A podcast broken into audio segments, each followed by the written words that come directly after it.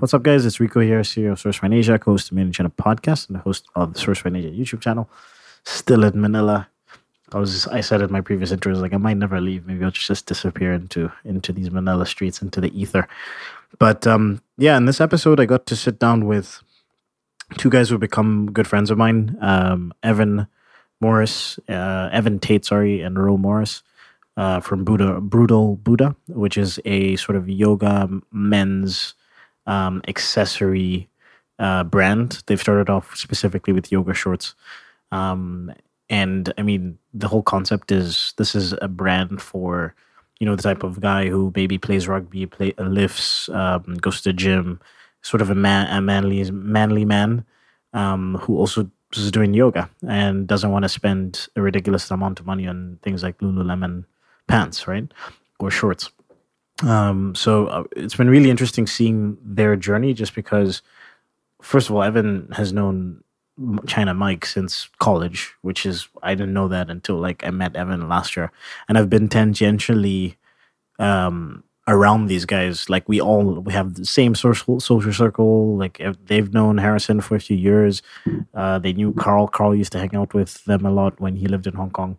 Um, he's they've known Nick Ramil and um, a lot of the guys that I, I'm from familiar with through friend uh, through Enter China and through China Mike. It's like but we just never met. Like I knew of them, they knew of me, but you know, uh, it's weird how life works out like that. But one, around the time when Evan and and Ro decided to, I mean, they're in finance in Hong Kong, right? So they're essentially in, in, in the banking industry in Hong Kong, and I guess they got influenced by all the people that they were surrounded by.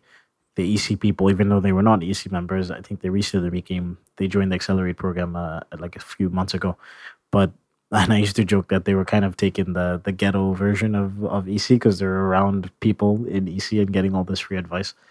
But um, yeah, I think they just got influenced by all these people that are launching e-commerce businesses and eventually decided to to jump into it themselves. And I, I find it fascinating because I'm so used to the I'm so used to people coming from the West to Asia to start an e-commerce business or some sort of some form of entrepreneurship in Asia. Um, it's a little bit different hearing from guys who moved to Asia or specifically Hong Kong to be in the corporate world and then have now started to transition from corporate into entrepreneurship. So that you know, it's a, they're just kind of like in a different category, and I, I thought it was interesting talking to them about that, and then also um, they kind of did it differently from a lot of people. I know a lot of people, you know, look to just basically join and enter China and, and get as much resources as possible up front, whereas they decided they wanted to sort of learn how to do things um, as you go, as they went, and, and tap into their network of a bunch of people that were experts um, or just had a lot of experience. And that's, you know, kind of how I ended up meeting Evan and Ro the first time, um, like officially meeting them the first time was just sat down and and I think uh, Evan bought me lunch and we just sat down and he picked my brain about sourcing and stuff like that. So it's been cool to see their progress. It's a year later now. They've been getting sales on their website through ads. Uh, they redesigned the website. The website looks great right now. Um, and then they're launching a crowdfunding campaign soon. So I think it should be not too long from now, maybe a couple weeks. So uh, yeah, I, you know, I've been talking for a minute, and a little bit more than a minute, but there was a lot to say in the intro. Hope you enjoy this episode. Cheers. And keep in mind, uh, this is also available as a video on YouTube. I think you should check out the video because there was a lot of cool clips where we filmed. It was in between IFC Tower One and Tower Two in Hong Kong, and uh, you know there was like Evan ended up doing a little bit of yoga afterwards. Like it was just, it was a cool, really cool video. I like how it was shot. I don't want to be a product of my environment. I want my environment to be a product of me.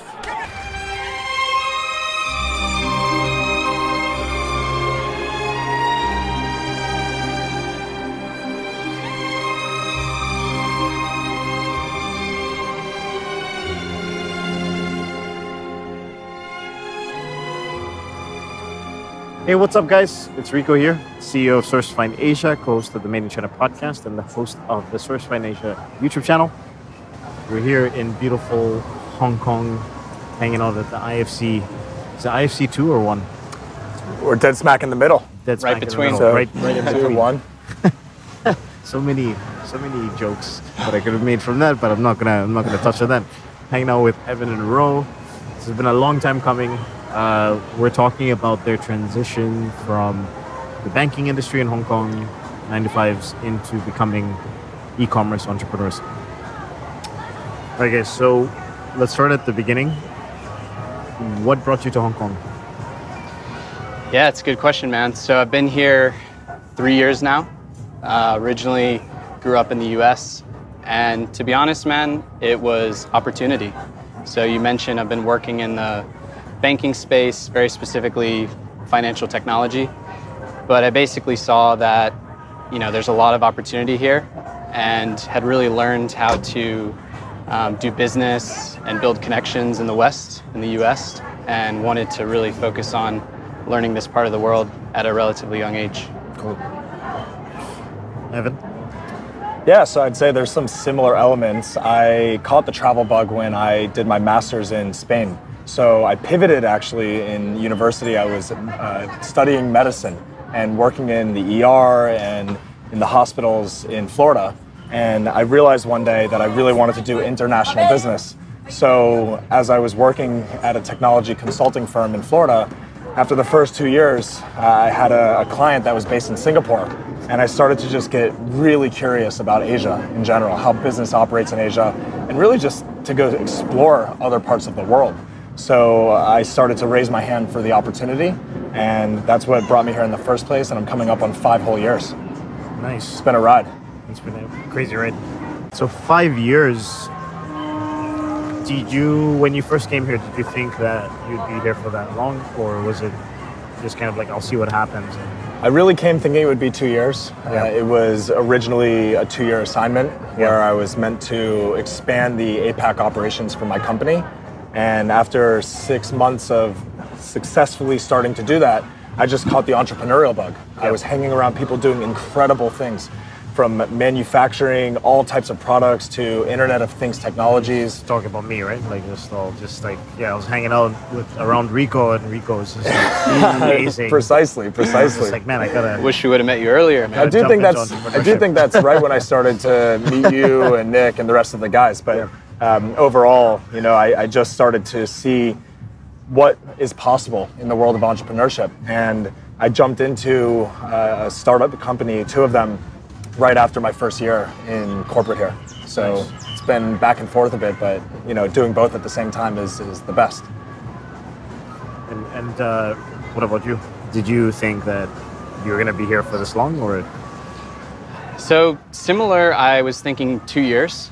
Two years, feel it out and see how it I feel- is. I feel like everybody, like even for me, it's like I Yeah. thought two to three years in China, like kind of thing. Like everybody has that like two to three year kind of thing. Yeah, exactly, man. And to be honest, you know, growing up, I didn't know much about China, and I actually had no desire to go to China. And really, it was back in 2013. I had a good friend of mine from college who moved out here and started his own uh, custom men's suit company.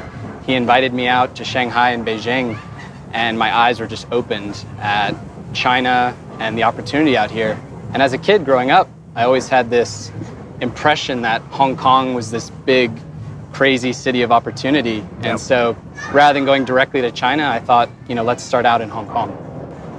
So I have a couple questions around that, uh, but one thing I want to address is obviously you and Mike have known each other for a very long time, China Mike, and that's kind of how we got connected. Yeah. Can you just explain your relationship with Mike? Yeah, so I was fortunate enough to have met Mike all the way back in college. We used to play basketball together probably five, six days a week. Uh, it was just a ritual, you know, getting out on the court for at least two or three hours, sometimes up to five or six. Court one, of course, court one. And China Michael talk about those days where we were just, you know, nose to the grind, playing as hard as possible, working on our studies as hard as possible, going out as hard as possible. I possible. don't know. I don't know if he was working on his studies.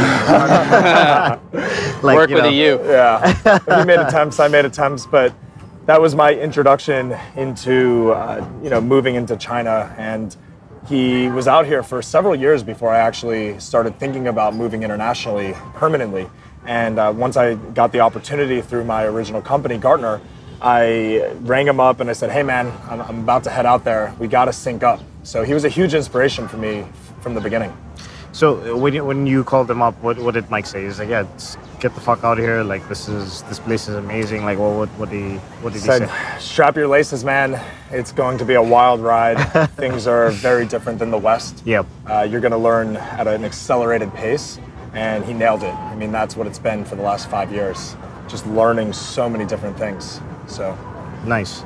So going back to something that you said that made me think about something is like, did you travel a lot as a kid, like when you were younger? I did, yeah. So actually, I grew up. Uh, my dad was career military, in for almost 30 years, and I come from a long generation. I was actually the first um, son of the family to not go into the military. So, uh, you know, pros and cons of It's that. like Dave but- Chappelle. Dave Chappelle Black has Swan. Black Dave, Swan. Dave Chappelle Swan. has that joke where he's like, I was actually the first like non-slave kid to not go to college. Like, oh, that's like it's it's like a brutal joke, but it's kind of like so funny because you know. Yeah, and you know, um, growing up, I moved every one to two years, Yeah. and uh, I've been to 50 countries, and you know, I'm just I'm a naturally curious person, and you know, I have a, a personal goal of traveling to a new country every year, and I'm going to do that between now and you know the rest of my life. So that's the plan. Yeah, you uh, even from the first time I met you, you strike me as somebody who has experienced a lot at a young age. Um, so yeah, that makes sense that you you come from this military background and like travel a lot as a kid. Like, doesn't it doesn't seem like anything fazes you, kind of thing. Yeah, I mean, you know, it's uh, it's probably just the way I was brought up. Yeah. You know, it's kind of um, you know work hard, be ready for anything. And when you move to different countries, I lived in Germany, I lived in Australia before I lived here. You just have to get used to being uncomfortable in, in new environments. And you know what excites me so much about taking this step from corporate into entrepreneurship is, you know, I have it in my blood. You know, Yeah. my family are all entrepreneurs. So I, I mentioned my dad was military, but my brother has his own cybersecurity startup. My mom has her own marketing and PR firm. nice. My stepmom has her own uh, eye doctor practice. So you know, I'm just, I'm, I'm super amped to to be on this journey. to jump into it. Y- Similar to me, similar to me in that sense. Like my parents are all entrepreneurs, and um, growing up as, as as a kid, I just like people always ask me, it's like, oh, so when we started SFA, oh, I s- restarted SFA like when I was 22, 23. People was like, yeah, was that like intimidating or whatever? I was like, no, it was just kind of like a natural thing because I just saw my parents being entrepreneurs as a kid, and it just seemed like that's the way to go. Like it wasn't, it wasn't like a like a daunting thing for me. Um, I guess we were talking about this before we started the, the podcast. You guys have been in Hong Kong five plus years, surrounded by a bunch of entrepreneurs. My audience is mostly people that are becoming entrepreneurs from the jump. What was that like being like around like in this group of people and, and the, the sort of social circles that you're in? And you know all these guys are doing like e-commerce stuff, and you guys are in the banking. Was that ever like a thing, or mm-hmm, mm-hmm. were you always like in the back of your head, like eventually I'm gonna jump into it? Yeah, I think right off the bat, I always saw such an amazing opportunity to learn really quickly. So I think on my third day moving to Hong Kong, I was introduced to Nick Ramil, and from there I was able to meet guys like Manav and Bay at Brinc. Uh, I was able to attend tons of their networking events. You know, Peter Thiel came to town. This was all in my first two, three months. So I knew somewhere in the back That's of my that's, mind. that's that's China for you, Yeah, right? Like it's just exactly. like It's just, just fast, uh, right? yeah. So yeah, yeah. even though I was, you know, still Luke, if you're watching, keep your eyes open. yeah, So even though I was still corporate, I knew that I could start instilling some of my entrepreneurial capabilities into my day to day. And I started going to tons of networking events, startup events. I was, you know, I flew to Barcelona to go to Mobile World Congress and to entrepreneurial events and networking opportunities.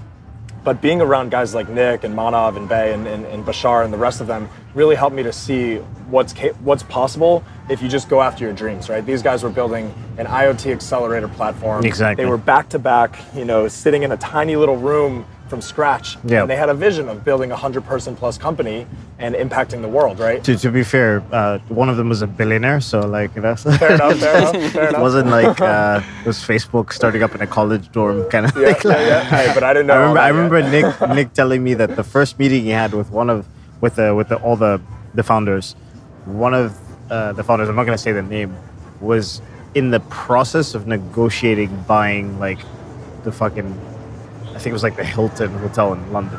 Like it's like a six hundred million dollar building. I was Yeah, like, yeah, yeah. I was like, yeah, your founders are quite different from my founders. yeah, a little different, a little different. But Yeah. that, that's who I that's who I was surrounded by, and you know, it was almost like osmosis. I just caught the entrepreneurial bug. I really wanted to learn fast, and uh, I just decided to go for it. And that's where I partnered up with Manav, and, and we started uh, Passport X, which was a mobile app helping people to travel cross border and get the information they needed quickly for e-visas and health and safety information. So I think the biggest thing for me is is just execution. I mean, for years, I mean, I've been at my corporate now for almost eight years, and I've had, I, I like coming up with ideas, and I have all these grandiose things I want to do, but I think being surrounded by all these guys like Nick, Manav, Bay, etc., it makes you stop ideating and just doing, right? Mm. So, you know, I started a company in college, and you know, it was basically a digital marketing company, and it was right after the um, financial crisis, so we couldn't get funding. So that was, you know, my first kind of foray into into the startup scene. But here it was like, let's stop talking about building this business. Let's pick something and let's let's build it. Okay, so you had those forays into entrepreneurship before you're surrounded by all these cool people. Before we talk about what you guys are doing right now with before we talk about what you guys are doing right now Brutal Buddha, can you just tell me about the scene in Hong Kong? Like as people that have lived here for five years from the States, like just talk about your experiences here, the, the, the sort of people that you've met, your work and that kind of stuff.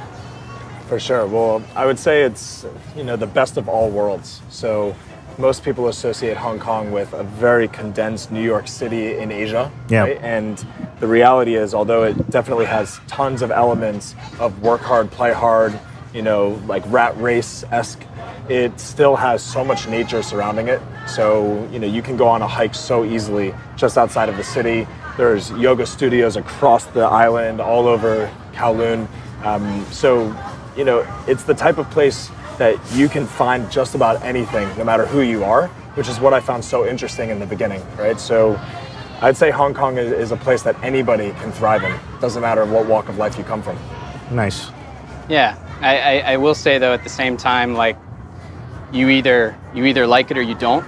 You don't really have people who are, you know, in the middle. I kind of like Hong Kong, or you know, it, it you you either are all in or you don't want to be here, right? Yeah. So, I, I think you need to have you know a mentality where, you know, you you want to get things done. You want to hustle a little bit, but you know, it does have, uh, as Evan mentioned, right, the kind of more relaxed, kind of get out in the environment, do a yoga practice, um, hit a hike, all that, which somewhere like New York City doesn't really have. Yeah. And don't forget the fun. I mean, this place I is about- I was to- absolutely yep. insane. When, I, when I first moved here, in my, I'd say in my first six months, I was going out, exploring, partying, you know, just checking out Hong Kong left and right from across the island.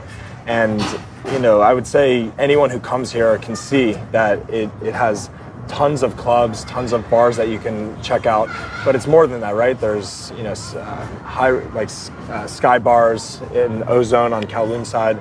Just something for everyone, really. Yep. I mean, it's like I told you last night. I was like, I just want to see. I want to touch the city. I'm back at seven o'clock in the morning, so Yeah. Out there. a little touch. it's just it's just a touch, just touch the city, man. Um, yeah, no, Hong Kong is. I always joke like it's. I feel like it's an adult playground in some sense, um, which is kind of dangerous uh, in some ways. But uh, uh, asking, uh, going off of that, like, how do you guys keep your focus here? How do you not go out all the time and hang out with cool people all the time and have all the fun? I think you got to look at your, you know, priorities, man. So, been here three years. Evan's been here five, and have done a lot of partying.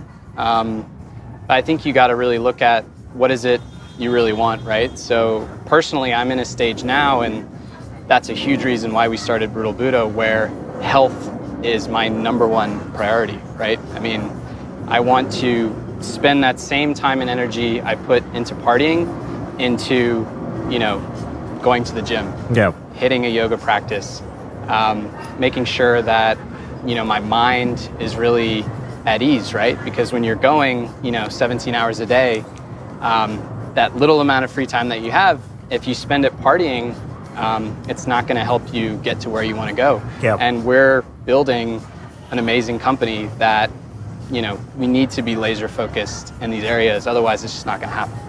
Yeah.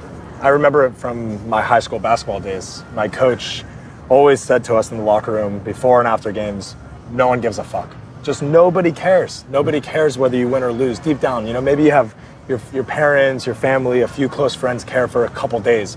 But in one year from now, no one's gonna really care. Right? Yeah. You might if, if you if you do the right things, you're gonna have a banner up that you can always come back to and look at and show your kids. But other than that, nobody cares, and that's that's followed me through life. It, the reality is, what you're working on, what you're doing, it's all about the impact, right? And after a couple years of, of just kind of coasting, you know, working really hard and working smart, but not not putting like every single millisecond. We joke about it, but every single millisecond into things that are aligned with your vision, with the impact that you want to leave for the world, the legacy you want to leave. Um, then you're doing yourself a disservice. So that transition happened for me a couple years ago, uh, to where you know I'm starting to explore other ways to release energy instead of just the, the fun and the partying. So it kind of leads into starting Brutal Buddha. Um, you started like a year and a half ago, or two years ago. About a year. Just under a year. Just just under a year. But you started talking about it though a while because we met like we met like the first time we officially met was a little bit over a year ago in Guangzhou. Yeah. yeah, just over a year ago we started talking. It Yeah. took us, I'd say, two three months to really Right. decide on it, Yeah. make that make that finite decision. Uh, last summer, late summer, so I'd say like mid July last year is when we started to execute the very first steps. So, talk to me about that. Like, why did you guys both to start to decide to work together? Um, what were the initial steps? The people that you reached out to, leveraging your network, that kind of stuff. Yeah, I think you know we. So how we met is we were actually introduced by a mutual friend in the U.S. Um, and it's funny, you know, the very first night we met up, um, basically right right in LKF, is uh, we talked about you know our history, what we're interested in, and we both immediately had this commonality of we're in these corporate jobs, we've tried startups, but we haven't quite gotten them to that next level. And so it was immediate that, you know, we were gonna eventually build something. Um, and I think, you know, when I look back to Evan mentioned, you know, there was a few months where we were in this ideation stage where, you know, we, we basically drew out this list of, you know, 100 of our interests and passions. We aligned them both, and we were like, wow, you know, I don't care about this, you really care about this, we both really care about this. And we were like, we've got to be really passionate about what we build. And that's how we agreed on really going after the yoga space because we think there's a lot of opportunity and we personally are big into yoga ourselves and so it was like a light bulb went off that you know this is really what we want to do And um, so there was just like uh, just that light bulb moment when you're making a list and saying, okay, this is that. I don't care about this. This is where we align. And you guys just started doing yoga. I think. So I mean, the the concept of the sort of Buddha Buddha aspect is like we're still guys that lift. We're still guys that are men's men, but we also do yoga because it's it's healthy, right? Whereas like the perception of yoga is that it's it's a woman's exercise. It's kind of soft. It's for hippies and shit like that. Yeah, for sure, for so sure. so what? Uh, when did you guys have that shift in mentality about yoga? Yeah, it was a problem we were trying to solve for ourselves, Yeah. first and foremost. So once we realized that yoga was a space we wanted to go after, and we went to the Canton Fair and we saw what types of yoga apparel and products were out there, we immediately realized that you know there's no amazing product for men that exists that covers all of the different uh, different things that they're trying to accomplish. So we we basically realized it's time to just make something that covers all of the problems that guys are facing. So we interviewed literally thousands of guys to fully understand, you know, are they experiencing similar problems to us, whether chafing or you know not having everything held in place down there, uh, or style or comfort, all in one, right? So we decided to fill those gaps and just go for it. Yeah. Uh, but again, like going back to the, the shift in mentality around yoga, like Mm-hmm. when when did that happen for you guys? So, like, when did we start yoga? Or you When mean- did you start yoga? When did you realize that this is not just a girls' sport? that it was whatever, a good like, uh, market that was also for product, for Yeah. building the Yeah, product. yeah. I would say after initial research, we started to realize one, guys that we were talking to, they were so into yoga, but Yeah. they didn't really feel they had apparel options other than the major brands like maybe Nike and Lululemon. So they said, "Oh, well, you know, I have to go spend the hundred bucks for a pair of shorts because this is what's out there, right? Yeah. There's no other yoga brands." So we realized this is an opportunity, and our mindset completely shifted, and we started just going balls to the wall, trying to find different ways to uh, meet their demands. I would say. Yeah, and I, I think, you know, I think you're absolutely right. Yoga has been seen as a women's, you know, I won't call it a sport, but activity. Yep. Right? And you just got to It's a look at the you just sport. you just got to look at the data. I mean, you know, there's 16 million guys in the U.S. that do yoga. Um, that number is growing, probably faster than women. And you know, you got to really look at the benefits, right? The benefits of yoga are quite transformational, and we truly believe that in the next five to ten years, you're going to be seeing more and more guys doing yoga. Yep. That's cool. Yeah, I did yoga in high school and I did uh, yoga in college, and I always just felt like afterwards, I always had a ton of energy. Because I'd, I'd play like soccer afterwards, and I'd like, man, like this is, I've never felt like this in my life, you know? Um, of course, I started it because most of the people in the class were girls. but, You know, that's another reason. I didn't bring that one up, but it's a good one. but yeah, once I started doing it, I realized the benefits of, of, of doing yoga. For sure. Yeah. for sure. Yeah, and I want to, you know, I want to also give some credit to my amazing partner. So she was really into Pilates when we first started dating, about five years ago, just over. And after going to one Pilates class with her, I realized that my core is really weak, right? And you know, I even as, as much as you do sit-ups and crunches and all this, it's not the same as stabilizing. So I started to kind of dabble in yoga classes a little bit more uh, because we were long distance for the first year. And in those classes, I started to get really into it. It, it felt like a really great warm up for my, shout, out, lifting. shout out to Madison. Yeah, shout, out Shout to. Madison. So, you know, together. partner. Exactly. So together we just started to go to more classes together and it really grew on me. She's, she's gonna play this video when she's suing you in ten years for equity. In 50 50. yeah, uh, no joke. Got to make some revenue first. brother. Yeah, so so uh, continue. Sorry.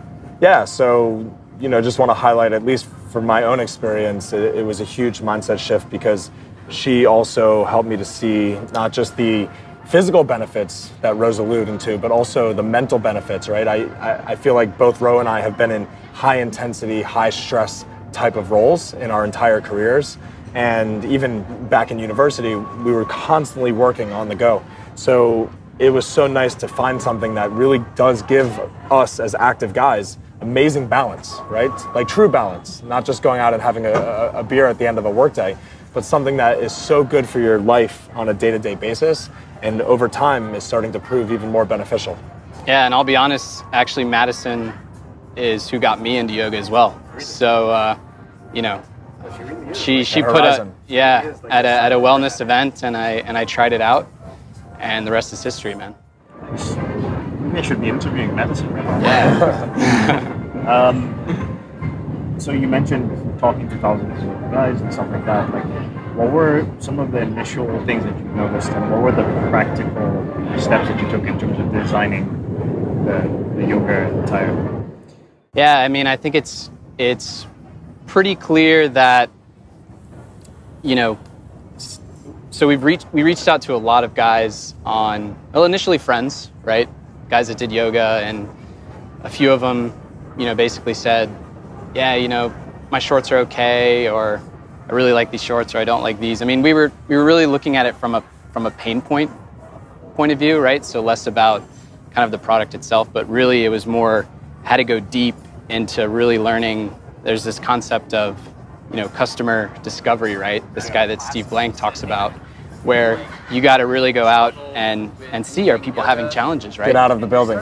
Get out of the building. And we're out of the building right now. So um, we just talked to guys, man. We talked to friends that did yoga. We reached out to random strangers on Facebook, Guys from class. guys from class, and we just said, hey, man, like, do you struggle with anything in yoga?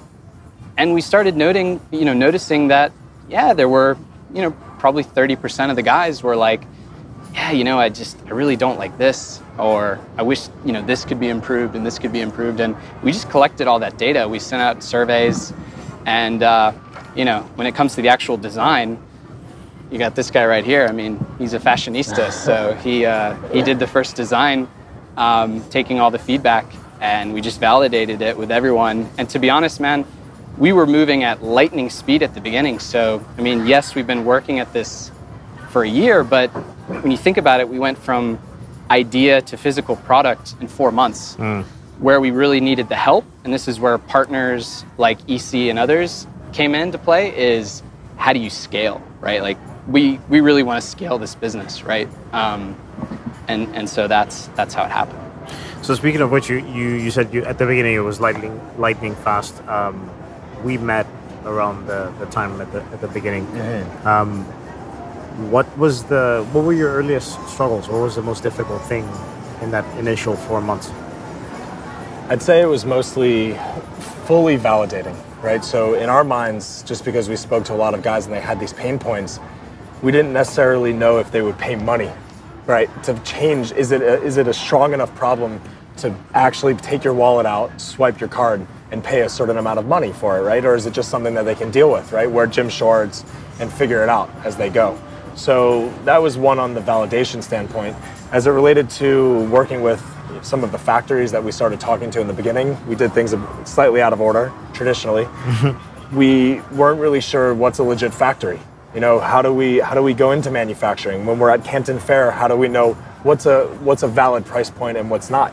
So for us, it was it was kind of like navigating through the forest, through the trees, so to speak. And you know, there were some tough tough points, but the reality is we were able to get some samples made pretty quickly. And from those samples, uh, we were able to get them out to market, and we got some great feedback from yoga teachers, men, male yoga teachers. So We're actually all quick. wearing them right now. Okay. Yeah, these are them, the brutal Shout Buddhas. out. So you said this was the initial prototype. This was the first one. You're right? you're wearing probably the second prototype Second that we made. Yep. Yep. Are we out here? How do they feel, man? Comfortable. Very comfortable. Yeah. Yep. Anything you would change? We'll talk about it off the, off, off right. camera. um, actually, that brings up a, a- a good point that I was thinking about. Is like, so you guys had the nine to five, and then you start this business. I think a little you longer guys, than nine to five. uh, uh, you had the nine, gotta- nine to nine, gotta nine to twelve o'clock in the bit. morning, or. but you guys have done the opposite of what most of the people that I talk to do. How did you balance working as hard as you guys work on your actual jobs, and then starting the company? Honestly, man, this gets back to your point about, you know, how do people spend their time and you just have to really look at what do you want in life, right? And just had to cut out the partying.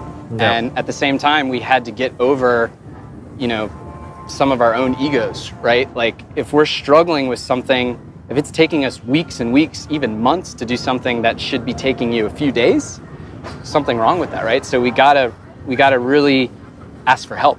We gotta work with partners, and you know it's completely naive for Evan and I to think that we can build this product business on our own, right? I mean, we need experts that have done it, and so that's that's what we started doing, is you know focusing less on the partying. Not that we were really partying that much, um, but then really looking for help So in the areas focusing where we on, sh- on the socializing. when we struggled. Yeah. We Yeah, still exactly. socialize. I mean, just in kind of smaller doses. in healthier ways as well. Yeah, and I would say on from a time management perspective, it also you know came down to really making sure that you're very efficient in your day to day. So you know just because you might have that quote unquote nine to five, which in our case is more like eight to nine. Um, it's all about being able to take a quick break, right? Being able to you know, go clear your mind and reset your priorities, not spend time in areas that aren't revenue generating or value generating. So we started to cut out things that don't really align with our vision as individuals and as a team with Brutal Buddha. We started cutting out, you know, going to mainland China to interview uh, factories, right? That was a waste of time in the beginning. We, you know, stopped having one hour long phone calls with guys that were maybe interested, but more just wanted to chit chat, right?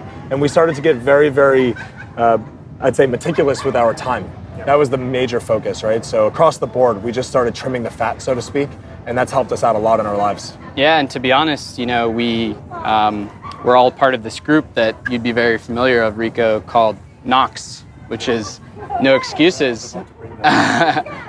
and um, you know, for those of you that are not familiar with this group, you base it's an accountability group. So you set your weekly goals. You have a weekly call. Um, there's five of us in the group, and you know you track your progress every week. And once you start, you know it's no excuses, right? You you got to hit your goals. So um, once we started looking at our time, as Evan mentioned, and what we want to accomplish in that way, it became you know pretty black and white. Mm-hmm. You're either making progress or you're not. Yeah. So you guys are launching a crowdfunding campaign, or yeah, yeah. When is when is that? October twenty second. October twenty. What have what have you done so far in terms of setting up the campaign and things like that? Like what, what mm-hmm. sort of practical so, steps yeah, have you taken? Yeah, the, the campaign itself is about 11 weeks away. So we're, we're launching on uh, third week of October. And, and we'll have taken, a link in the description when the when we'll have a link in the description when the video comes out. Nice, yeah, appreciate so, that. Yeah. So the campaign is really just a, a, a week by week plan, uh, tracking backwards from that date as to how we are going to execute on gathering the number of emails that we need for people who are very interested. So we followed all of the steps in all of the phases through the Enter China Accelerate program, which you're very familiar with as well. And you know, we've seen the results from companies like Kane Watches and Woody's, you know, sunglass company, and a variety of other incredible companies. And we decided to follow their footsteps.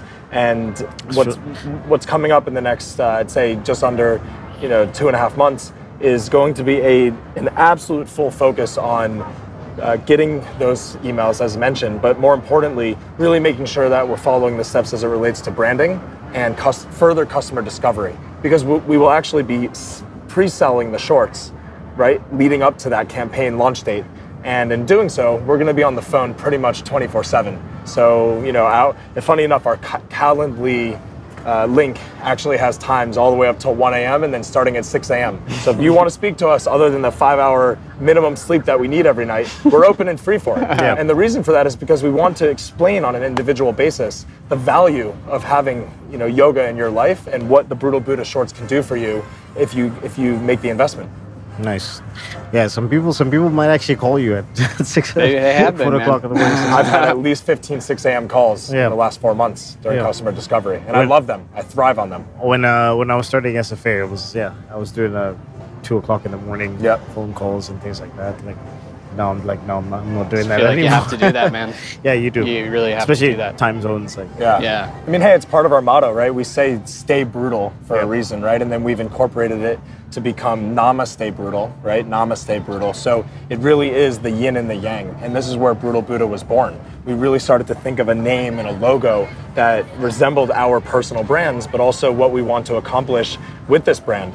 And it's helping extremely active guys right that are that are seeking balance find that balance yeah and stay active at the same time you don't need to choose one or the other you don't need to be full like meditative yogi like you said you also don't need to be the guy who's you know pumping iron only and playing rugby or basketball it's really great to have that balance and you know for us that's something that inspired us in the beginning and helped us to really drive this brand forward nice what, what's the where do you see the brand going in the future? So, like, let's say in five to ten years, where do you where do you see? Do you want it to become the next Lululemon, or like, what? What? what so, I think first of all, we're definitely in the premium segment. Yeah. Um, so we're going for, you know, very high quality products, um, and you know, we are very much a men's health and wellness company, right? I mean, our motto is to help men live longer and healthier lives. And so as we build, you know, our shorts is just our very first product, right? Um, we're going to be building other products after that, but it needs to align to that vision, right? Um, so that's where I see the, the brand going. And yourself? Yeah, I would I would say very similar. Uh, five ten years is a pretty long time horizon. I can say in the next three years, we'll definitely be taking this business to scale. We're looking to move into other markets. So U.S. is our primary focus right now, although we're also going after Canada and parts of Europe and Australia. But our mission is, like Rose said, to you know help men live longer, healthier lives. And you know, it's not just men who want to live their own longer, healthier lives. It's the women in their family, the children that they bring into the world, right? Their their parents. It's it's a very sad thing when men you know only live to 50 or 60, and we've all seen it at some point in our lives, right? Uh, whether close or not. And we do feel that you know it doesn't have to be so tough. Men can, you know, wake up in the morning and not feel the aches and pains in their neck and back and their shoulders, and can go to sleep at night feeling rested and not not so strung out.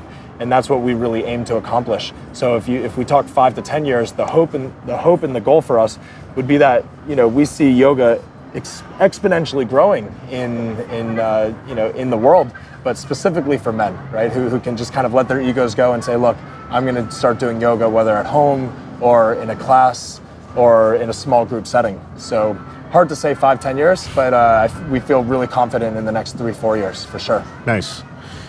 Um, what were some of? I know it's still early days, but what are what have been your early successes?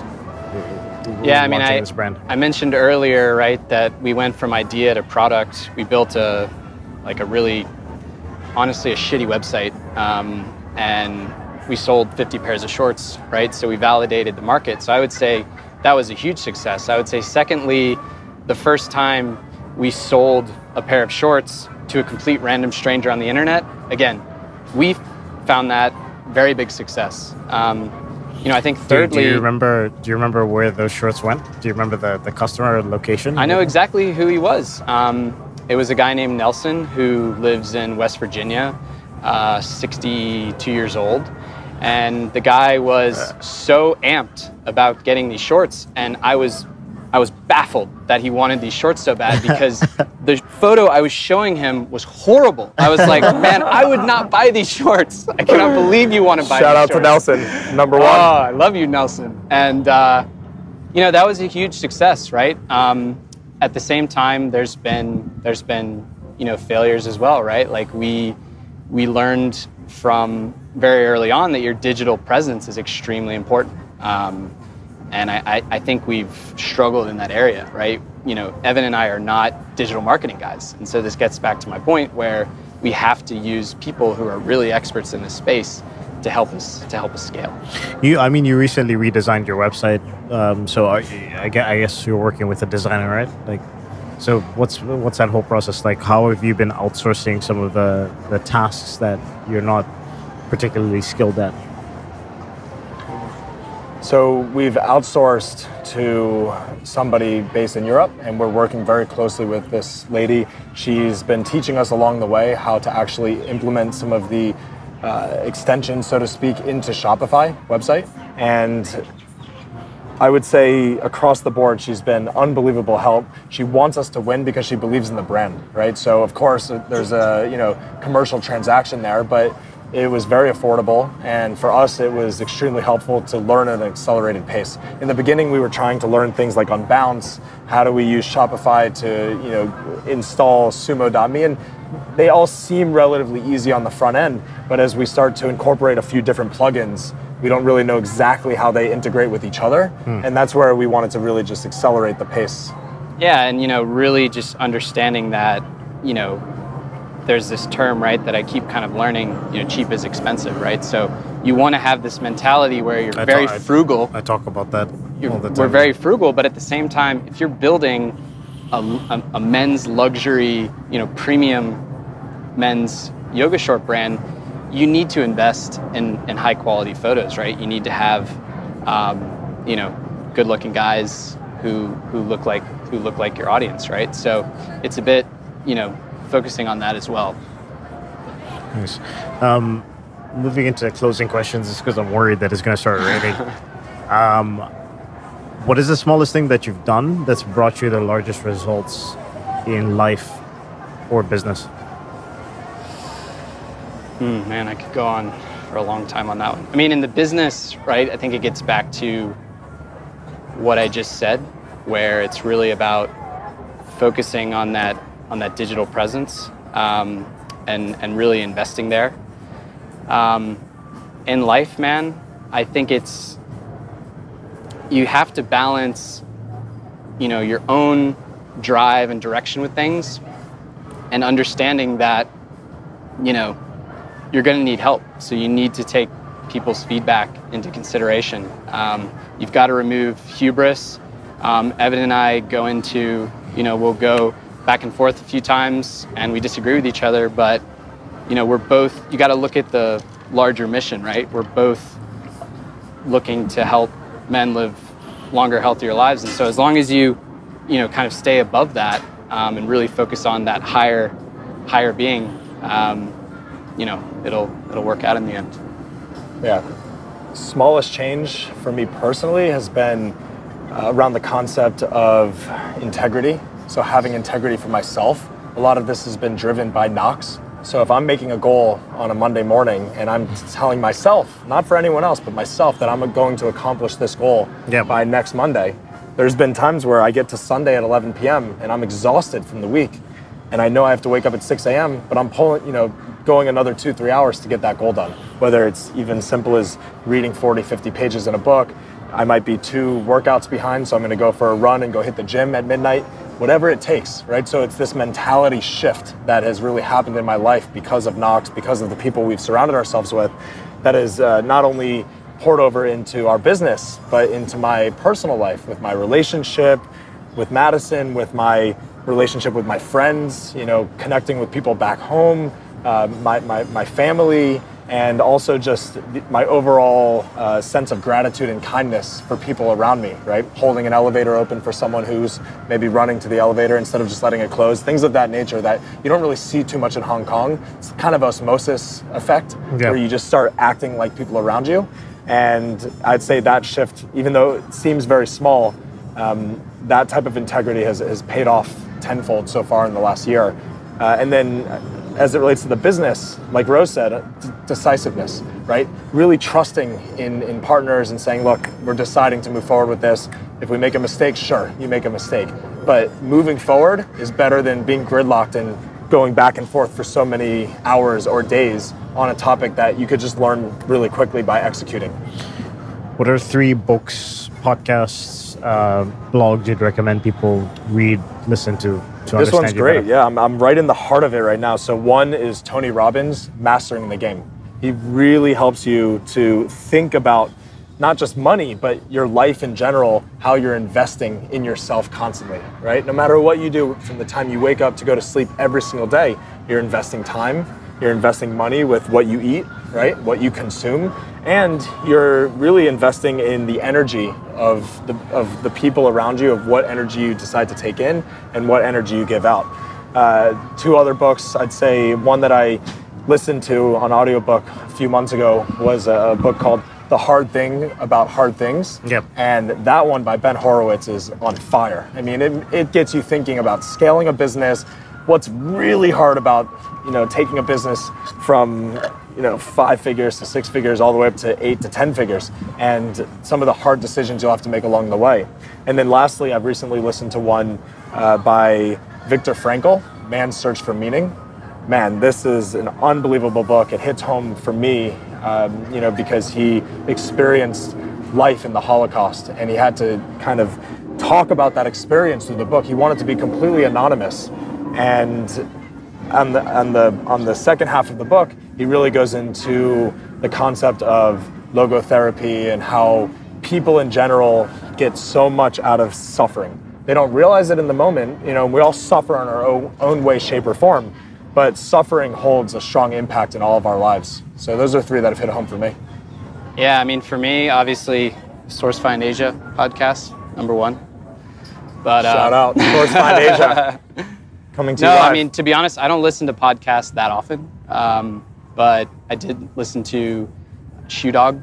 Um, Oh, we talked the about that one. yeah, last yeah, time. Yeah. a couple of weeks ago. Uh, more like probably a couple of months ago, and that's about Phil Knight, who started Nike, and really drawing a lot of what he learned and and applying it to Brutal Buddha. I love that book because it kind of describes a lot of my experience coming to China, and you know, it's kind of like sort of bullshitting your way until you actually get to the actual stage of you're, you're doing real business or whatever. But Yeah. it's like, you know, he's like flying to Japan and pretending to have like a big business meeting, and then Yeah, having man. to I hit mean, up his dad. Look at how Jack Ma started Alibaba, right? Yeah. I mean, he basically got in a room with a few of his friends and family, and they started, you know, basically selling their own products they own to each other, Yeah. right? And it, you know, you got to fake it till you make it a little bit, right? Um, it's all about that network effect. So So yeah, uh, so Shoe Dog, and then Made in China That's it, man. podcast, of course. that's it, man. That's all I got.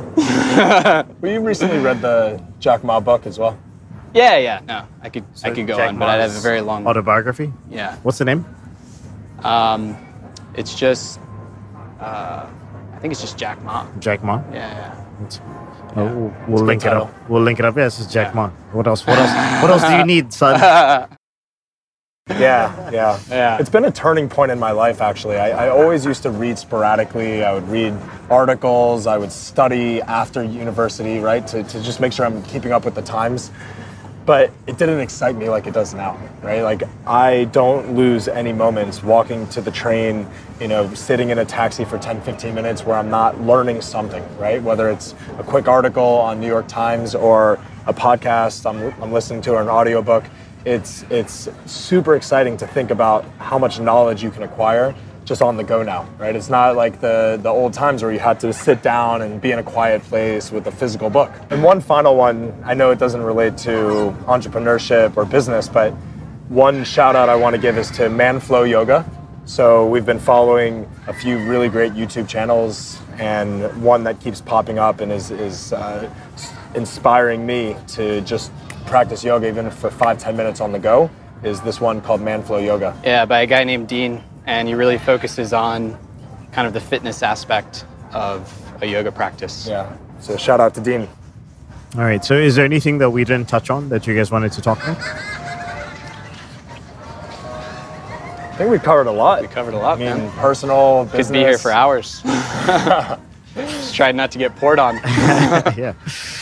All right. Um, Yeah. So I think I think the final piece that we didn't really touch on is like the plan from here as it relates to where we're based. So we've obviously decided to be here for the next I'd say 2 years minimum, maybe longer. But that's so that we can be really close to the factories, right? The suppliers that we're working with, the partnerships we've developed. Uh, but but at some point in the future, I think you know we both are open to the concept of hiring some folks to help us with that function, so that we can be closer to the majority of our customers in the West, right? In in U.S. and Europe, um, that's what we're seeing mostly. Now there is a huge growing yoga population in the male sector in Hong Kong and China as well. That's why you see pure fitness and pure yoga blossoming into China. But that's one aspect that we're, we're considering uh, in, in, the, in the coming years. So we didn't really touch too much on that, but more to come on that post Kickstarter. Again, October 22nd. Keep your eyes peeled wide open. It's going to be absolutely incredible. Going for a massive campaign so we can bring more health and happiness and longer lives to all of the men out there. So if if people want to reach out to you, where can they find you? So our email is just team at brutalbuddhagear.com. So it's best if they just shoot us an email directly there.